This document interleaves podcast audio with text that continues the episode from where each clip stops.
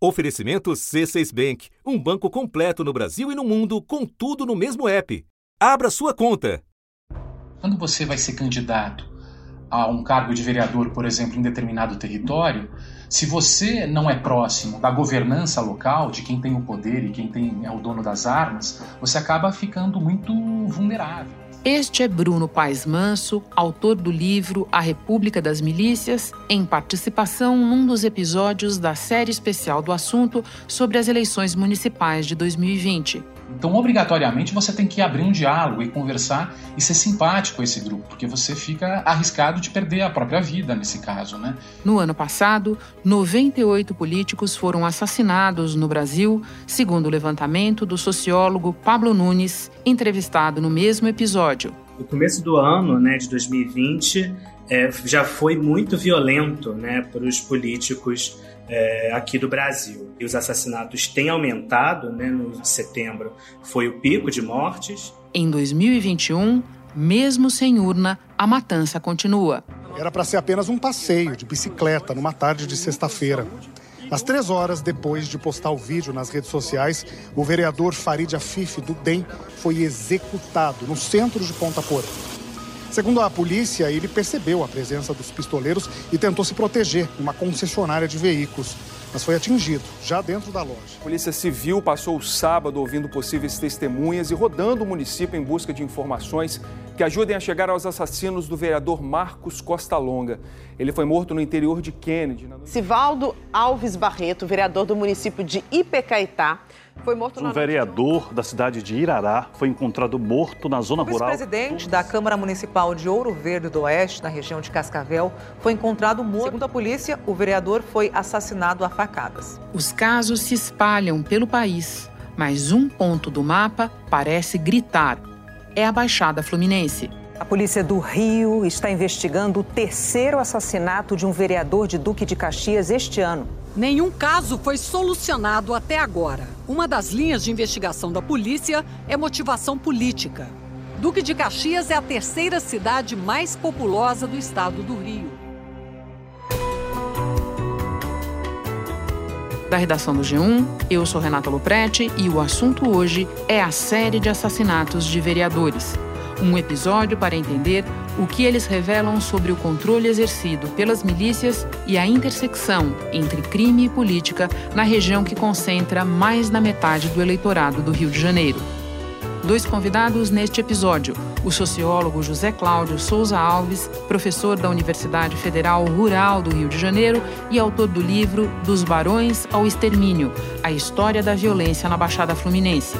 Antes converso com Luan Marinato, repórter do Jornal Extra. Sexta-feira, 15 de outubro. Luan, três dos 29 vereadores de Duque de Caxias assassinados em apenas sete meses, que é a duração dessa legislatura até aqui. Pode começar resumindo para nós quem eram eles e as circunstâncias desses crimes? Primeiro caso de, de, vereador assassinado nesse ano em Duque de Caxias é o do vereador Danilo Francisco da Silva, ele era conhecido como Danilo do Mercado, um comerciante da cidade, e ele foi executado numa emboscada junto do filho de 25 anos, que também morreu nesse ataque. É, seis meses antes, em agosto do ano passado, o Danilo havia sido alvo de uma operação da Polícia Civil. Ele era apontado como chefe de um grupo de extermínio que atua no, em, em Duque de Caxias. Teria ordenado a morte, por exemplo, de dois moradores que se negaram a negociar um imóvel com ele, um terreno com ele. A polícia disse que Danilo do Mercado era investigado em inquéritos que apuravam mortes e formação de milícia e também grupo de extermínio, grilagem de terra, extorsão e ameaça. O segundo caso, em setembro, foi de um ex-policial militar chamado Joaquim José Santos Alexandre, ele era conhecido como Quinzé. Foi assassinado na cidade vizinha de São João de Meriti e ele estava indo visitar uma amiga e do mesmo modo, quando estava descendo de um carro, foi emboscado por homens que desceram de um segundo veículo, abriram fogo, ele morreu no local. Assim como no caso do Danilo, a Polícia Civil diz que ele também tinha anotações criminais por crimes como receptação, porte de arma de fogo fria, né, arma sem registro. E por fim, nessa quarta-feira agora, foi assassinado o Alexandro Silva Faria, ele era conhecido como Sandro do Sindicato, é, mais uma vez uma emboscada que, que, que guarda semelhanças com os outros casos. Ele estava dirigindo uma van sozinho, um outro veículo emparelhou, abriram fogo, também morreu no local, atingido por diversos disparos. Ao contrário dos dois primeiros casos que a gente citou, não se sabe até o momento, não existe nenhum indício de que o, o Sandro teria algum tipo de envolvimento com atividades ilegais. Ele era um montador de estruturas metálicas e tal, que acabou virando diretor de um sindicato de, dessa área que pega alguns municípios da Baixada Fluminense. Por isso ele usava o nome de Sandro do sindicato nas urnas, né? E a base de atuação dele era justamente no bairro Pilar, que é o mesmo bairro no qual ele foi assassinado e de onde veio ali dois terços da vieram dois terços da votação que ele recebeu no ano passado. Só repassando com você, Luan, Danilo do Mercado MDB, Quinzé PL e Sandro do Mercado Solidariedade. O, o, Danilo é do MDB, que é o mesmo partido do prefeito, né, do, do Washington Reis. E embora os outros dois sejam de outros partidos, também eram da base aliada do prefeito da cidade. Em que pé estão as investigações da polícia nesses três casos? Pode resumir? Existe uma linha que, que, que surge, como praticamente em qualquer crime de vulto envolvendo política e Baixada Fluminense tem uma possibilidade, que é uma linha, uma das linhas de investigações da Delegacia de Homicídio da Baixada Fluminense, que é de que esses três crimes tenham envolvimento de milícias. Né? Existe uma pressão muito grande por parte dos próprios vereadores da cidade pelo fato de que a, a DHBF, a Delegacia de Homicídio da Baixada Fluminense, não solucionou nenhum dos outros dois crimes que aconteceram antes. O crime que aconteceu em março, você não tem ninguém identificado, nenhum indiciado, seja como executor, seja como mandante. A mesma coisa para o crime de setembro. Isso gerou uma pressão por parte dos vereadores junto ao governador Cláudio Castro e existe uma, uma, uma demanda muito forte para que haja mais celeridade nessas respostas em relação a esses crimes. Né? Isso está gerando até um clima de, de certa é, certo pânico entre os vereadores, tem relatos de ligações anônimas com ameaça. O presidente da Câmara, chamado Celso do Alba, que também é do MDB, é, disse que está estudando a viabilidade jurídica de que possam ser disponibilizados carros blindados para todos os, os vereadores da casa. Enfim, mas o fato é, é o que a Polícia Civil diz é que nos dois primeiros casos, a principal linha de investigação, assim dizer, por assim dizer, teriam, teriam relação com atividades criminosas alheias à militância política que, que, era, que seriam praticadas por, por esses dois vereadores. E no caso do Alexandre, existe aí uma certa incógnita. Não, parece, também não há indícios de que a atividade política dele ou sindical poderia ter gerado algum tipo de entreveiro ou de, ou de é, retaliação por parte de, de, quem quer que seja. Mas, por exemplo, é, se sabe que o Danilo foi morto por tiros de fuzil 762. O ex-PM Quinzé foi executado com disparos de calibre 9mm, provavelmente tiros de pistola. E no caso do, do Alexandre, nessa quarta-feira, foi morto com fuzil, com tiros de fuzil 556. Ou seja, assim, é, o armamento utilizado em cada um desses crimes foi diferente, não foi o mesmo. É claro que isso por si só não descarta a, a, a possibilidade de que é, tenha sido tenham sido crimes encomendados por um mesmo grupo ou praticados por um, por um mesmo grupo mas tem diferenças também entre cada um desses crimes. Bom, nós estamos falando de três execuções de políticos com mandato num curto espaço de tempo na maior cidade da Baixada. Eu sei que você tem um levantamento sobre a concentração de assassinatos de políticos nessa região e sei também que você tem uma experiência próxima com esse ambiente. Pode contar? Eu nasci em Nova Iguaçu, embora tenha me mudado para o Rio ainda bem novo, mas nasci em Nova Iguaçu. Minha mãe ela foi vereadora em, Nova Iguaçu, ela foi eleita em 1988. Se hoje em dia é casca grossa, você imagine lá no fim da década de 80.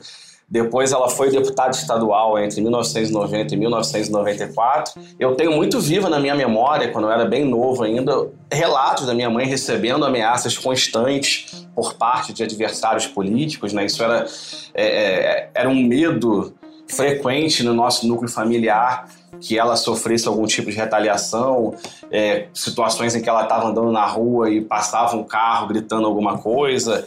Eram relatos assim muito constantes por parte da minha mãe. Eu tenho essa lembrança muito viva de temer que ela pudesse sofrer algum tipo de retaliação por causa da atividade política dela na Baixada Fluminense. Naquela época, nas votações, né, nas zonas eleitorais da, da Baixada, era comum você encontrar um jagunço armado na entrada da, da do local de votação para intimidar os moradores a votarem no candidato A ou no candidato B.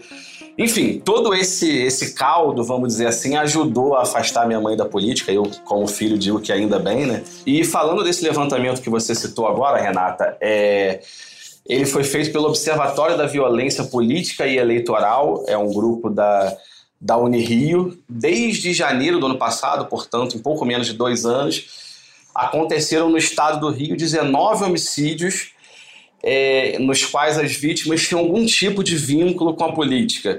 E aí vai desde esses casos em que eram vereadores no exercício do mandato, até pré-candidatos a vereador, é, assessores parlamentares ou pessoas que foram candidatas no passado ou exerceram cargos públicos no passado. Enfim, pessoas que têm alguma vivência política.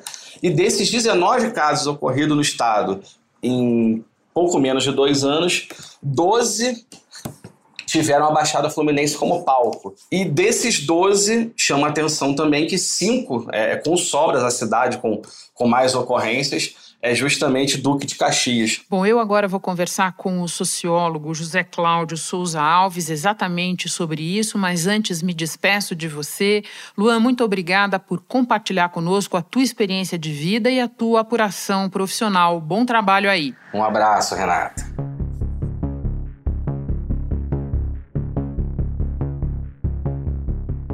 Zé Cláudio, o repórter Luan Marinato acaba de nos descrever as circunstâncias dos três assassinatos mais recentes de vereadores na Baixada Fluminense, todos eles em Duque de Caxias, e o status das investigações também.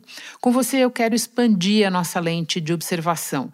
Qual é o contexto por trás de crimes como esses? Uh, essa região da Baixada Fluminense, Duque de Caxias, uma cidade com um milhão de habitantes e aproximadamente 450 mil eleitores, ela é uma área disputadíssima por vários grupos, não só políticos, mas principalmente grupos econômicos que vêm ali os seus interesses colocados.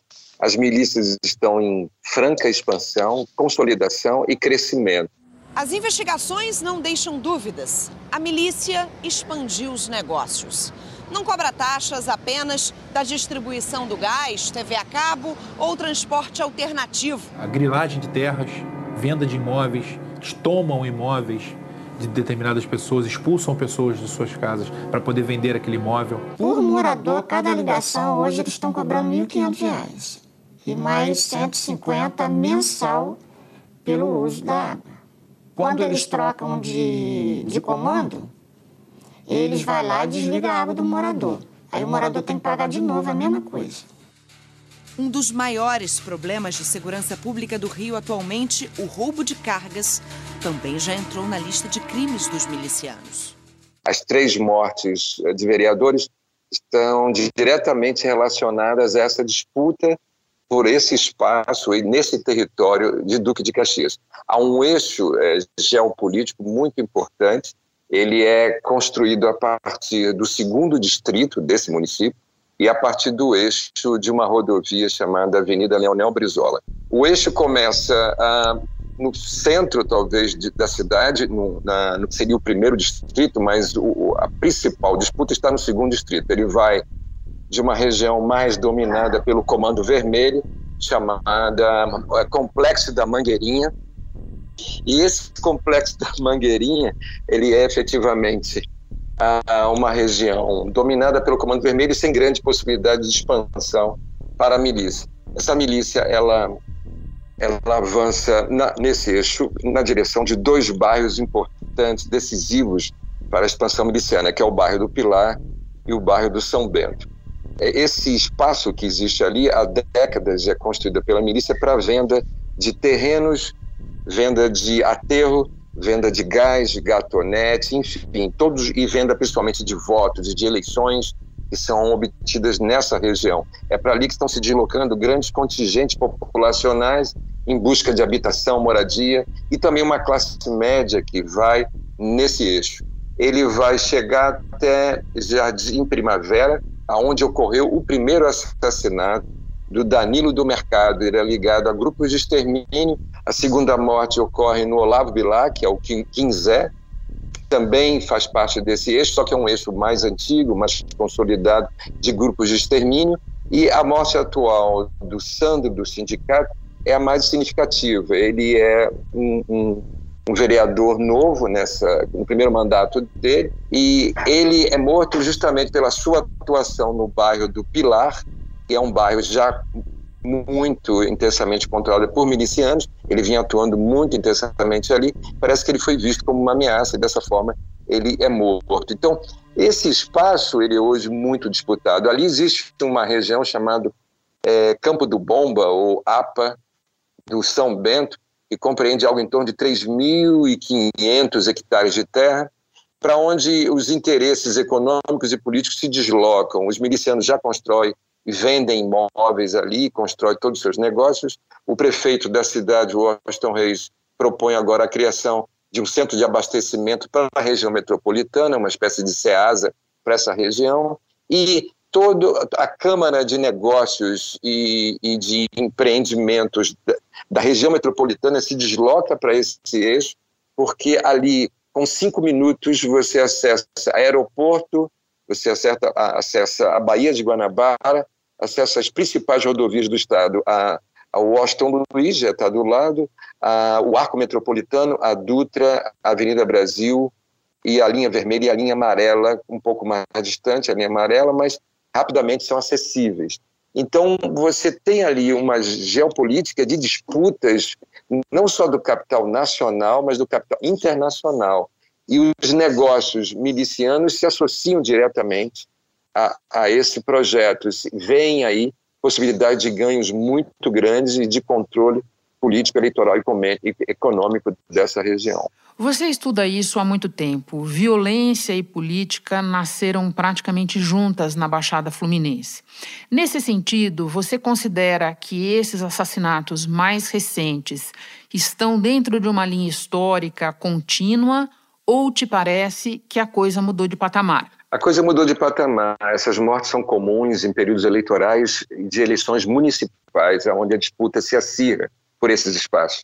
Essas mortes ocorrerem num ano que não possui eleições, isso acentua para mim que há uma disputa muito grande, muito intensa, e se projeta para 2022 a partir dos interesses colocados por esses grupos para a eleição de 2022. Você mencionou há pouco o Danilo do Mercado, que foi o primeiro dos três vereadores assassinados este ano em Duque de Caxias. O crime aconteceu em março e quem assumiu a vaga dele, o mandato dele na Câmara Municipal, foi a filha do traficante Fernandinho Beiramar.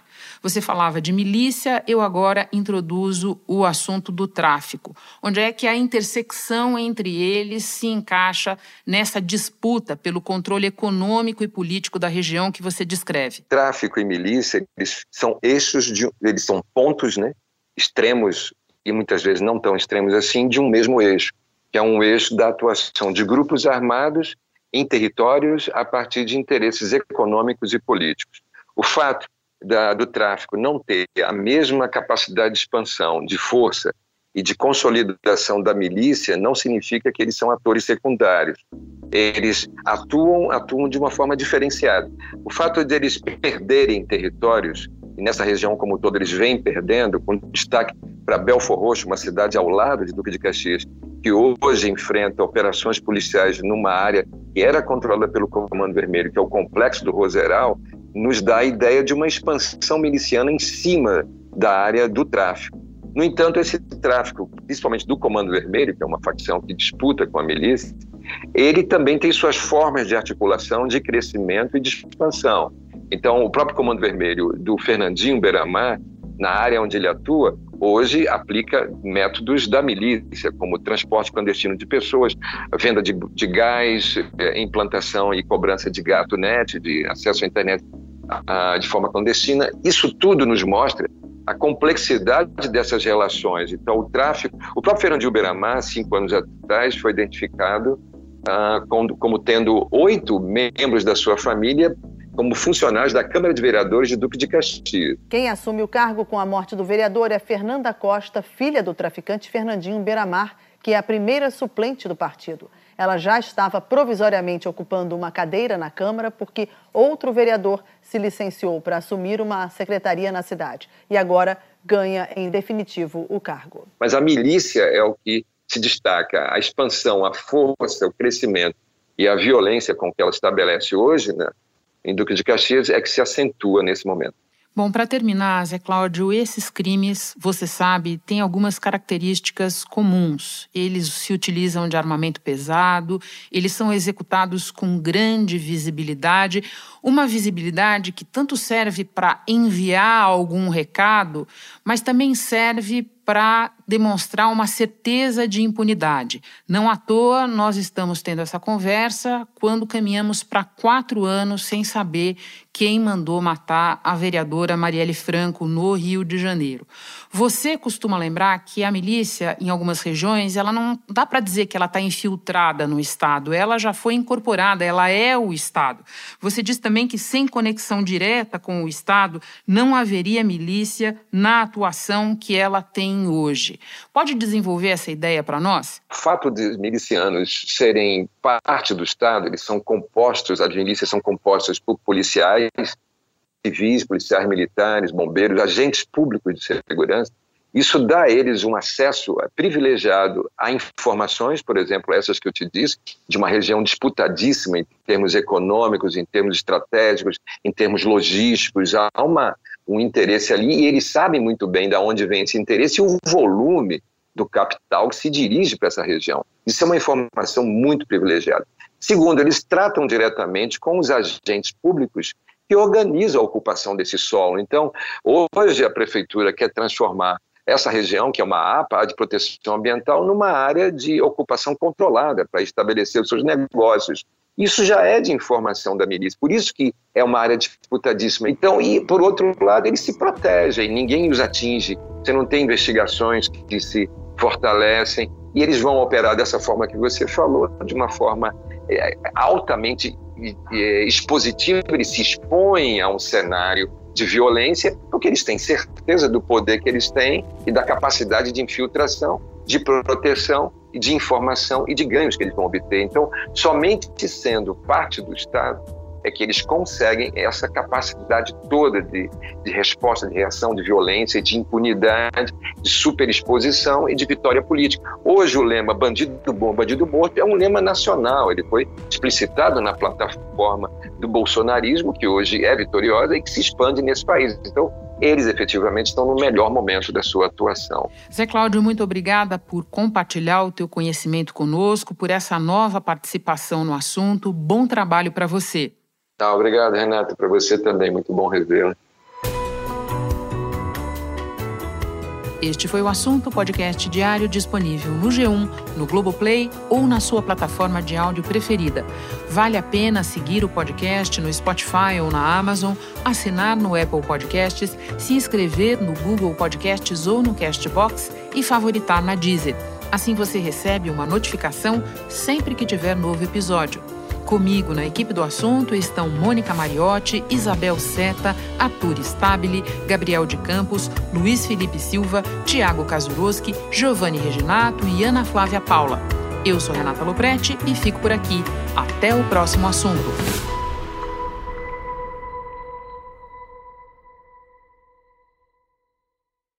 Você no topo da experiência financeira que um banco pode oferecer. Escolha um banco completo no Brasil e em qualquer lugar do mundo. Abra sua conta no C6 Bank.